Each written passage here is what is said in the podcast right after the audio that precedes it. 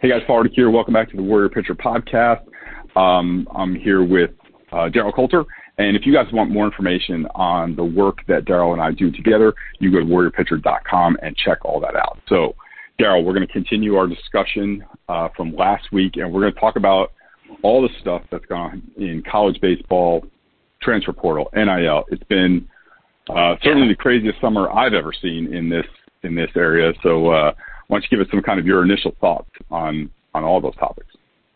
Yeah, well, I tell you what, I think I think the fact that they're talking about these issues, or now that we've seen them kind of do 180s from not paying players to to opening up the NIL, which is again, man, I think that's just scratching the surface of of what's really going on. And I think again, it just depends on what a, what mindset I think you had going into it. If you're a purist, then you're kind of frustrated probably by what's happening. If you've been on the side that I've been working in the last 15, 20 years, and you see the amount of work that these guys put in, and and the profits that come off of these guys' work and and the stuff they do, then yeah, you would kind of look at it from the perspective of, okay, man, there's got to be some way with all the limitations that these athletes have and the amount of work. Because I, I know you talk about it in the recruiting side all the time. These guys, these are 60 hour weeks that most of these college kids are putting easy. in. Yep, easy. easy 60 and that's yeah. that's that's dedicated time. That's not counting the stuff they're doing on their own. To be honest with you, so I think when yeah. we just look at it from a pure work perspective, then holy cow, man, these guys are working, you know, 15, 20 hours of overtime every week and, and, and plus doing schoolwork and all the stuff that goes with it. So I think that piece is, is a, an interesting conversation I know you and I could dig into. But for this transfer portal for baseball specific, it, it, what, what catches my eye the most is the fact that recruiting truly gets exposed, I think. I think the the the way that we recruit or the way that the recruiting process has worked up to this point has now put these kids in in the mindset that they're just trying to get the attention of college coaches. And now with the transfer portal, it's really putting pressure on whether you're currently in school or whether you're trying to to get recruited that you're going to have to be able to pitch. Like the expectations yeah. have changed from us being able to bring you on campus, develop you or redshirt you your freshman year, and and have a couple years to kind of adjust to the college baseball game, to now even at the D1 level, D2 level, and NAIA, man, like you better show up ready to pitch, or you better show up ready yep. to to take a position, and if not, then I think that's why the transfer portal now is full of like yeah, I've heard you report out on before, like one out of every four D1 players is in the portal or right at it, you know, really close yeah. to that number, and that's ridiculous, man. Just to be real with you, that's yep. ridiculous. Like yeah. the fact um, that and and we've all let them down if that's you know in if that's the current reality of where we're at and now that they don't have the limitations on having to sit out a year, and it's not just the walk ons or the non uh, scholarship guys or non athletic scholarship guys, now you really put a highlight on it with everybody being able to go play immediately. And and it does. It kind of uh, opens up that scab for a lot of guys about how the recruiting process works or whether these kids that they're recruiting are really ready for that level and if not, then, you know, what you and I have been talking about and what we're working on is how do we bridge that gap? How do we take these yeah. young guys that, that are committed, have the ability, have the talent, have the work ethic, have done the work? How do we really get them ready to transition from high school to, to college or pro ball? And I think that's an interesting thing that you and I have been tackling, and I'm excited to, to get even deeper on that, man. So, what about you? Where are you at on that? Well, I, you know, I agree with you. I think any player that that plays four years of high school baseball that's good enough to go play in college should be ready to step in and contribute in whatever way they can, or at least understand what their role of contribution should be in the, maybe their first year. If they don't, to me, that's that's kind of a failure of their, you know, coaching and the system that they come through. But um, you know, so so for me, there's a couple things that have come out of it. Number one is I think it's a bubble.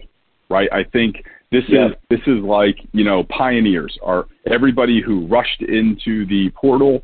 Um, we're gonna we're gonna start to see. I think uh, December January you're going to see the biggest wave of college players descending upon junior colleges and any school or NAIAs um, or you know lower level schools because you had those couple thousand players that went into the portal and didn't land anywhere. Yep. Now, I'd imagine some of them went back to their school, but I mean, come on, I it, we don't know right now. You know, we don't know where those players are. You know, so it's almost like a girl saying she'd go to the prom with you, and then changing her mind, and then three weeks later saying, "No, I want to go with you again." You know, so yeah, no a player ent- a player entering the portal. If I'm the college coach, uh, that's kind of it. You know, good luck. We're going to move on. I'm not going to I'm not going to wait for you to go into the portal again next year, and certainly not going to invest in you too much. So, so I think there's going to be a huge wave. I think there's a lot of players that are going to be playing baseball in January, February, March, April that are not in school right now, and they're yeah. not going to land at you know. I mean, there might be a few that land at bigger schools, but um, I think a lot of them are going to be scrambling for places to play, JUCO and NAIA and and you know people that need roster positions or you know what what have you. Um, now, what I think will happen is I think the bubble will burst. So we always right. joke about delusional recruiting syndrome, right? Like you yeah. know you have a you have a kid who's in a you know in his junior year who says I want to go play at, at you know LSU, Miami, Florida State. How, who have you heard from? Nobody. you know. Yeah, that's it. But so now I think there's delusional portal syndrome, where you have kids who saw that there's some money to be made in the portal, or it looks like the grass green on the other side. They enter the portal, and the same way the guy who has delusional recruiting syndrome, he spends a lot of time waiting or hoping, and then might miss a chance. I think there's a lot of guys who enter the portal thinking, I can get a better deal, or there's some money to be made, and now maybe they're realizing it. So I think what you'll see after yeah. this year is you'll have the first returns, right? You'll you'll be getting in. It's almost like like on election day, right? We're starting to see if the polls were accurate, right? Like when people actually start voting. So next year, I mm-hmm. think there'll be a reality when you see that there were a lot of people that entered the portal and didn't land anywhere, gave up their seat, like musical chairs, kind of gave up their seat and didn't find a seat. And then then there'll be a story to tell, right? So did you, do you have a guy who left a Division One program um, where maybe he could have built into something, went to a JUCO, didn't play, or didn't find a place to play, or you know, or got into a situation that was worse. So I think that bubble will burst, or at least I think it will. Reality will kind of set in, you know, about what what is available in the options. And then the other thing I think has to change. I, I think there will there will be regulation that will come to it. Um, I think if you're going to be making five hundred thousand dollars a year on an NIL deal, um, I'm not giving you a scholarship too. Like you can afford college, you know. And so I think I think uh, I think there will be some regulation to the amount of money that you can take. I think individual schools, individual conferences will put regulations on that amount. Um, but I also think if you're going to be making over a certain amount of money, you're not going to qualify for an athletic scholarship, which in baseball may be a good thing. Because now, let's say you're a big time Division One school, your kids are, you've got your top 10 kids are making enough money that they went on scholarship. Well, now that frees up all that scholarship money that you can now build out the rest of your roster. So that could be a good thing. Um, I also think it will, it, the, the college scholarships could be divided a little bit better if there's more money there. Um, and then the other thing too is, look, this is the way it is. So I tell I've, I've any player that that I've had the ear of that is in possibly uh, you know a situation of getting NIL money, I tell them take it. I tell them take it. So you can yeah. love something and hate and hate something at the same time. I don't like it. I don't think it's good for the game. I don't think it's good for college. I think they've opened Pandora's box. I think it's going to blow up in their face. I think you're going to have some quarterback or some point guard, you know, the night before the NCAA tournament say, you know, I'm not feeling well today, but I tell you what can make me feel better. Yeah. you know, and then uh, and then baseball's got to get over it because this is the way it is. So like I got to get over. it. I don't like it, but I got to get over it because yeah. the guys who are barking about these kids destroying the fabric of the game and so on and so forth. Well, I'd like to put all of those people to that same, you know, moral test of integrity. I'd like to give you a couple hundred thousand dollars yeah. to do something. Right now, you're getting nothing to do it. yeah. And now, now you can go do the same exact job and, and make a whole bunch of money. I, I would like to test everyone's, you know, kind of a, a moral compass, around, you know, in that reality situation. Absolutely. And, because these would all be the people that would rise above and say, no, I'm going to put personal gain aside for the to maintain the integrity of the game. Yeah, that and the and the reality of it is, it's the adults in the room that have spurned this on. So yeah. baseball, there might not be that much NIL money in baseball yet, but I guarantee you, in the bigger conferences, the power school conferences, that where those programs actually pay for themselves and, and make a little money, they're going to figure it out because you know, man, yep. you're you're a smart guy, you're a marketing guy, you understand that side of the business too. Uh, at some point in time, there's going to be somebody figure out a way to monetize that, and and when they do, you can be frustrated at it, or you can like say, hey, man, you know what? They figured out the game. I think the ultimate question probably is going to come down to: Does the rich get richer here? and and yeah. basically outside of the power conference schools now we've turned every other level of college baseball into like the minor leagues for the power conferences and i think yeah. that's going to be the interesting piece is that you know whether you're going to have juco coaches or d d2 coaches or naia coaches saying hey man just come in here for a year man we'll get you ready for the you know the sec or the acc or the big 12 or whatever and and it becomes one of those like one and done college college basketball things. And I think that's what's going to be interesting to me to see like what coaches dive into that side of the game and how that truly does affect recruiting. Because I can tell you firsthand, we got a couple guys down here going D1 and and the conversations that I had the five, six, seven years before this to where we're at now, you're right, man. Like we sit down and talk about the business side of it, and I I lay out the whole aspect of it. I don't like cherry pick the good stuff. Like I tell them the good, yeah. the bad, the indifferent, the expectations, and and what you know how social media plays into that. And like, yep. there's no secrets now, man. You're not going to hide from that. If you get money or you get something, the expectations are you got to perform, man. Like you're, you, you know, yeah. basically become a you become a professional. And so now the the amount of pressure that a 17, 18, 19 year old kid or young man's going to feel when you know he got 50 grand or 25 grand or 100 grand or whatever could possibly be there for baseball guys down the road and and now they're they're you know they're 2 and 0 or 0 and 2 with a 7 ERA after two starts. There's going to be some pressure and there's going to be uh yeah. a lot of you know like we talked a little bit about last week the psychological piece of this is real man. Like nobody wants to talk about it because you know you know the fans are the fans and the players are the players. But the reality of it is the way the administrations and coaches deal with this is going to have a lot to do with what it looks like like you said a couple of years from now yeah and i and i also think i i think you're going to see a separation i think you're going to see you know teams move into a, a tier, a higher tier, I think the cream is going to rise to the top. I think it'll be a lot like college basketball, where you know there's no kid deciding between Duke and Seton Hall. You know what I mean? He's deciding between Duke and Louisville, North Carolina, or you know what I mean? Right. There's, there's that top tier yep. of teams. And then um, because like my mom worked at Seton Hall, so I grew up kind of on that campus. But there aren't one and done players going to Seton Hall or to Rutgers. You know what I mean? They're no, they're going to Kentucky. Yeah. So I, I think there's going to be a separation. I think you're going to see the cream will rise to the top. Now I also think it's going to be the biggest boom for college baseball.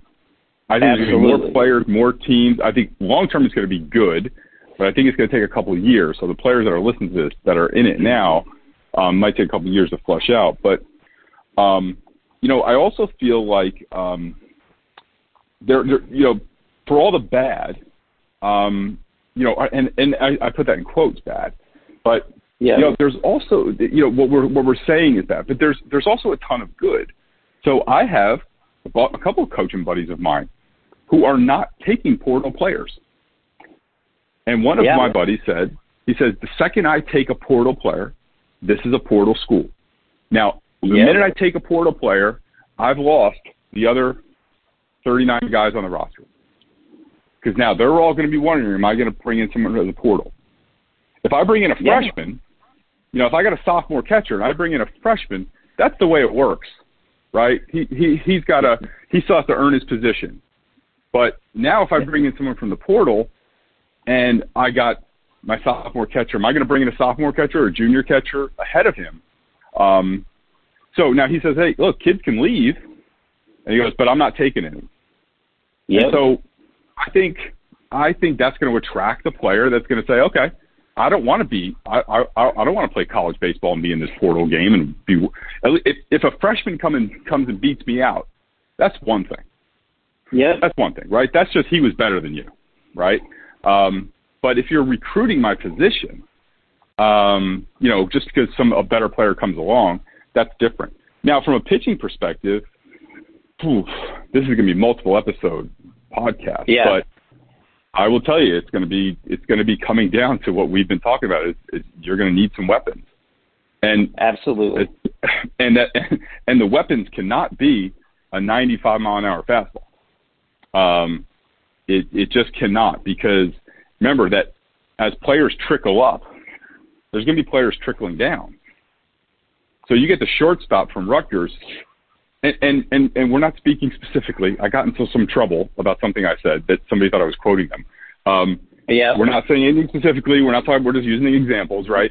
So if you're if you if you're if that if if a player from um, uh, whatever big time school, um, you know, transfers out of a big time school to a smaller school, well, you know, now those hitters are going to, you know, things are going to trickle up. But when when the talent trickles up, there's also going to be a lot of really good players that are going to trickle down.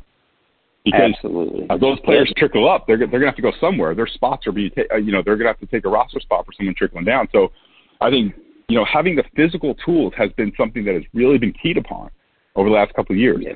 But now the talent is going to be so intense and so vast that you coming in with a 90 mile an hour, 95 mile an hour fastball, thinking you're going to blow heat by guys, lots Yeah. of luck. And it's going to need to be everything that we've always talked about. You are the master of, which is, and this is I'll lead you, I'll set you up, I'll tee you up with the next question. A layup for you, Daryl. Yeah. But okay, you're a high school kid, right? Let's say you got good stuff. He's got to be he he only he only not only has to be weaponized, right? He's got to know how to use those weapons. He's got to know he's got to know how Oh, to use yeah. those weapons to get results because those weapons. If, if he has a 93, 94 mile an hour fastball, y- you are nothing special on a on a college staff. You you are you are nothing special. And so what's going to make someone special is what you do. So let's say we got a kid that's showing up. Yeah. Um, well, let's let's say we got a senior right now. This is what is it? September, September Yeah. 2022. You got a senior in high school. He's he's going to be on a college campus in a year. 11 months. He's got good stuff. What what do you need him to do from a warrior pitcher perspective to get ready to go do battle in that college? Yeah. No, and I think you tapped on it, man. Like you're touching. Here's the reality of the game. It's like we we train guys all day long down here. We do like we got we do BP and the the machine work down here at 90 with 13, 14 year olds, and people think, man, that's crazy. I'm telling you right now, you know this. Like hitting Yeah. is timing. And if they get that front foot down and they're on time, man, they can make an adjustment. And so that's usually where I start with these guys. I'm like, hey, man, like you got to understand what the hitter's thinking. And and a 93 is impressive. Don't get me wrong, but it's predictable.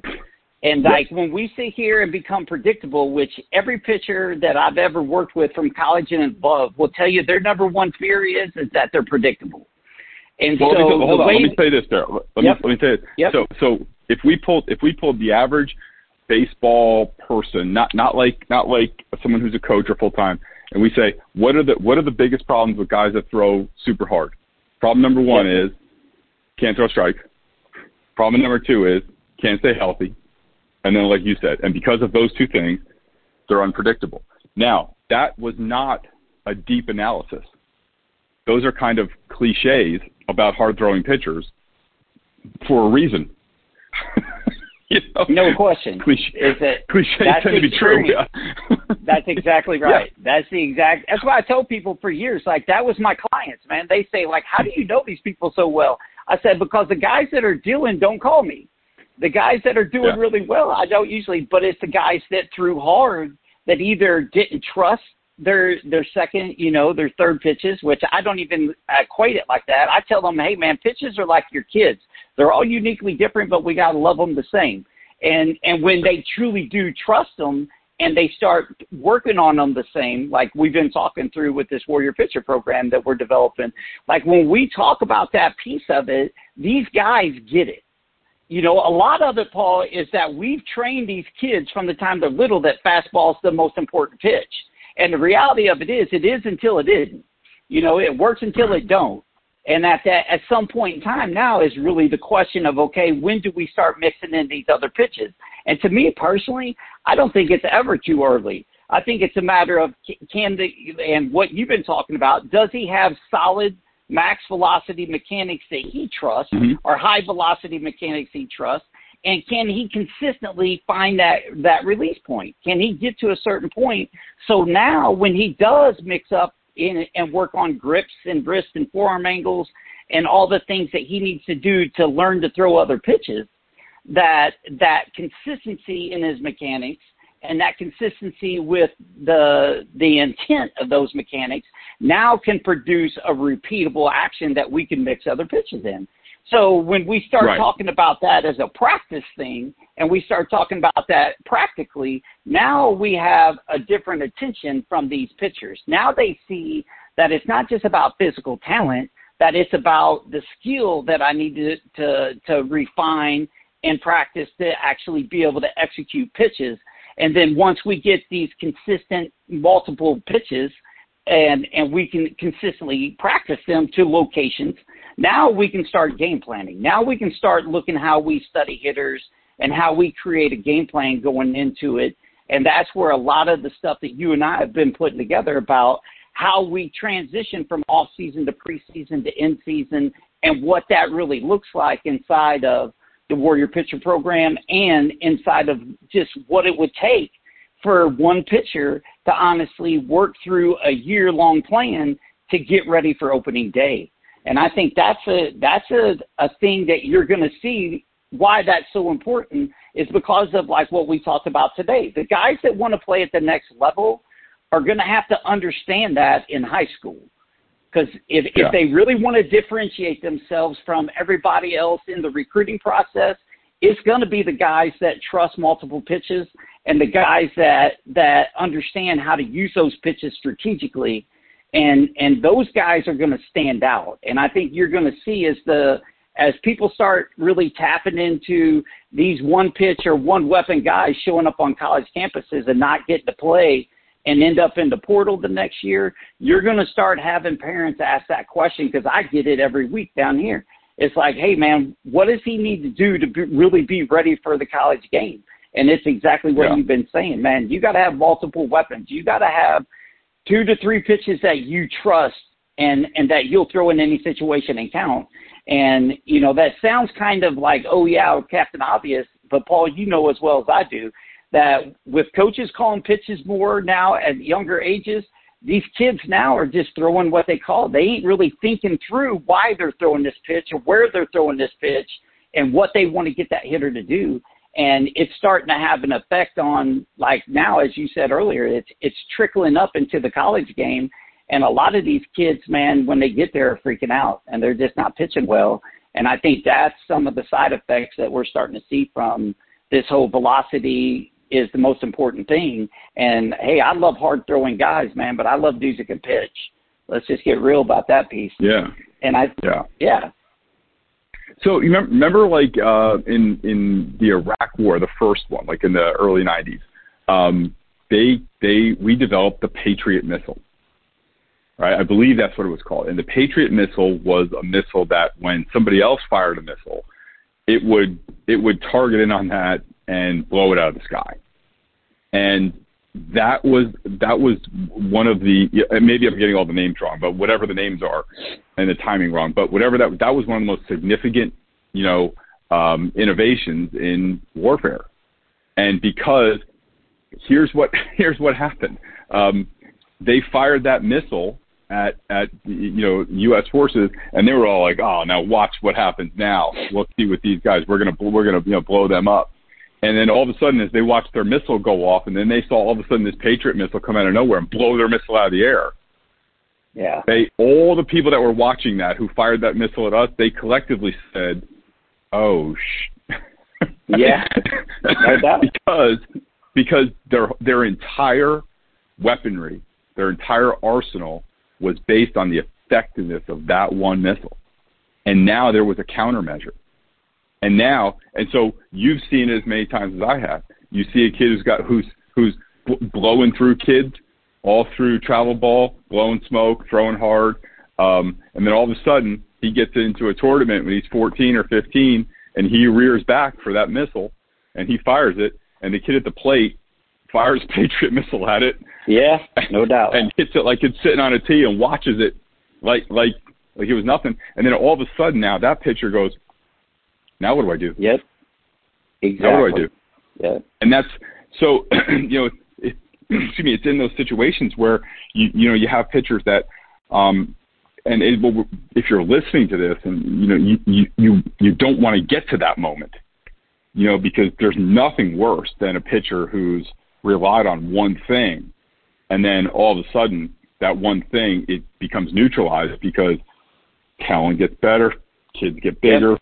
Like in the videos I put out, like about tipping different pitches, I, I can't tell you how many kids I've that have had changes in their mechanics when they throw different pitches.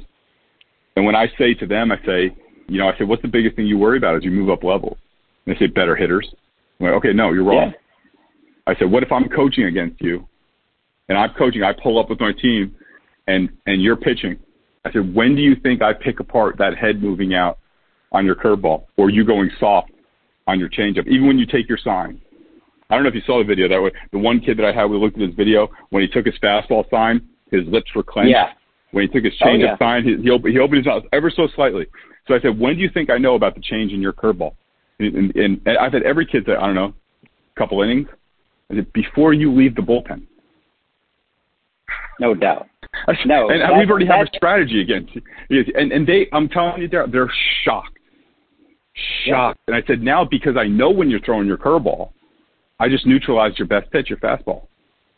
And if you got a bunch of kids kids who've played some travel ball, and I don't care how hard your fastball is, if they're keying on it and they know it's coming, you know, yeah, lots of luck. Yeah. Yeah, yeah. In, in any level, when you start leveling up and playing against competition that's good as better, as good or as or that is better than you, then that differentiation right there is the game, Paul. That's the cool thing about yeah. it. Once you like make this mindset shift, because I think that's the reality of it is too, man. As as I know you want to wrap this up, it's like this is a mindset shift that happens first. When you decide that, hey, I'm going to trust all my pitches and I'm going to work on them and now that's going to give me a strategic advantage. That first shift has to happen in your thinking. And when you get the thinking right, then man, you'd be amazed of what happens in practice, what happens with our bullpens, and what happens now when because the reality of it is, I tell guys that trust in the pitch is just a choice. Once they learn the grip, the wrist and forearm angle, and they understand the release point, and they get the movement they want, after they keep working on that pitch, the reality of it is throwing it in the game is just a choice. Is now, hey man, am I going to trust this pitch and throw it in the game? And I think that that right there is what's going to be the breakthrough that you've been working on, that we've been tying together with this Warrior Pitcher program. That these guys are going to see that how they think absolutely shows up in how they pitch, and and then everything else that we're trying to help them introduce and and and intertwine into their game. And I think it's going to be a fun conversation that we're having. So what? So what? What did? So go back to that kid who's now, you know, senior, going to be a year. What like what would be? Where where would you direct his focus now? Like it, so in in 11 yeah. months, I'm, I'm going to be on a college campus facing college hitters yeah. every day. Yeah, the first conversation I have with them is like, hey, walk me through your decision making process on how do you decide what pitch you're going to throw. And mm-hmm. like that's the re- that's the conversation I have with them. It's like because I want I I have them assume that no coach is going to call their pitches. That it's between them and the catcher to get the job done. And when they're standing on that rubber staring in and getting a sign, what is actually going through their mind? Like, how are they thinking and what are they thinking that's guiding their decision making process? And that's usually when the aha moment happens.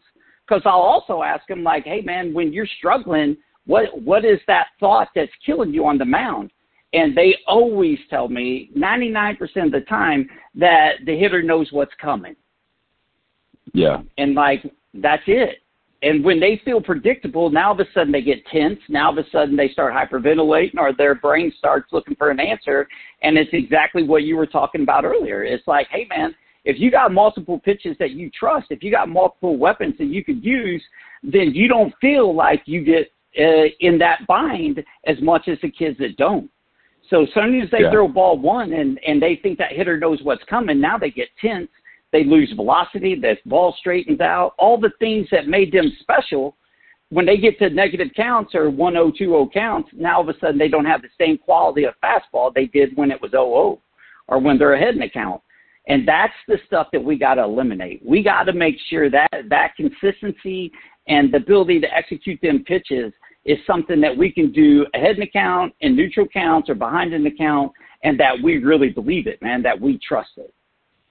You know, almost as you're saying that, I almost feel like there's kids who the first pitch that they're throwing in an 0 count, they're almost behind in the count because they're throwing that pitch in a way to not get behind.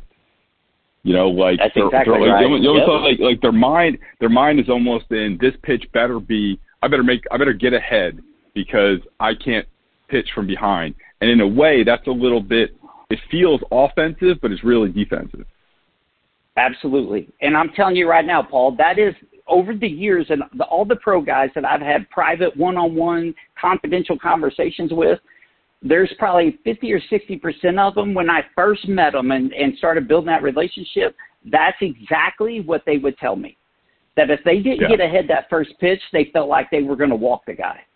That's like that was what the number one struggle was. And so when we started getting through the second time through the order, especially with the starters, when you start getting that second time through the order and you you know you really only trust your fastball then that's usually when we were getting in trouble either in the third or fourth inning and these guys were just you know they would have one or two good innings and couldn't get through the second time through the order and as a starting pitcher in pro ball that's a good way to get released that's that's yeah. the fastest way yeah. for your career to end right there or become a reliever in a hurry and I think that's you know that's a real conversation that you're starting to see trickle down into college and then high school level.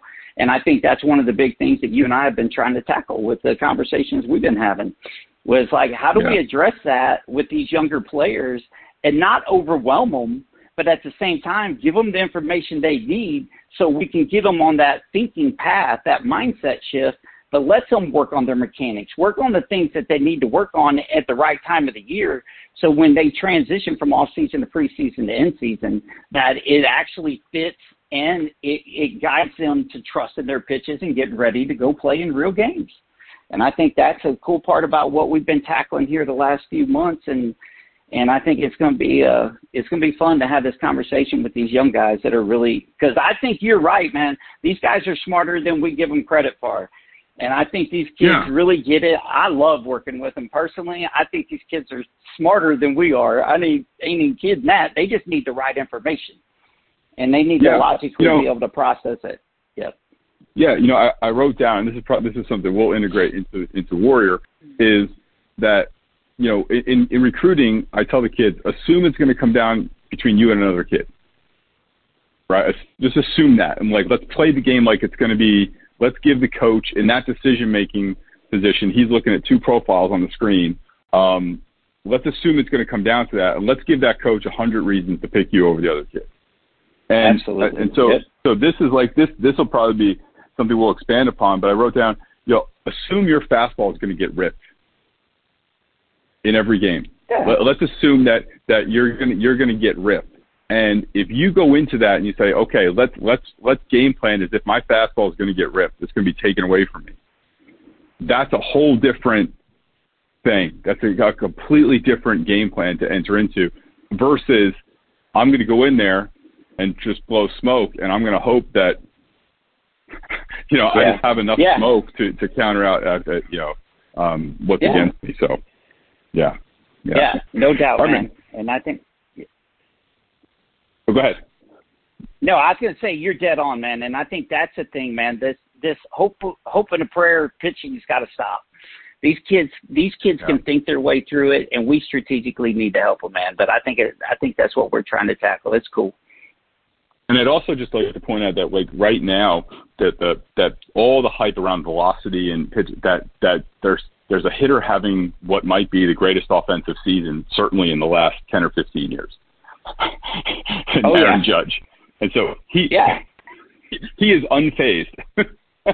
yeah, and, and and I think that's the and I think that's the real piece, man. To wrap this up, it's like velocity is important only if you could use it. That's why I tell guys, man, yeah. it, it, if if you're predictable, man, then it's it it it's it's more frustrating to be totally honest with you because when you can throw 93 and the guy can turn on it, now the only thing that you put all your faith in is gone. Dude, that kid usually crashes. The guy that's got two or three yeah. pitches, like, okay, this kid can turn on my fastball. Now I'm gonna have to mix in some other pitches. I can still use my fastball, but this guy just can't get comfortable on my fastball and sit on it. He's going to be a more effective pitcher, and that's the that's the reality of where we're at, man. And it's fun. I want you to throw as hard as you can, but I want you to be able to use it off of your other pitches. Yeah. All right, man. Let's put this one on the runway. Um, for you guys want more information, go to thewarriorpitcher.com, and you can see everything that Daryl and I are working on. And Daryl, I will we'll talk next week, man. Yes, sir. Appreciate it, Paul. Have a good one. All right. You too, man. See ya. All right.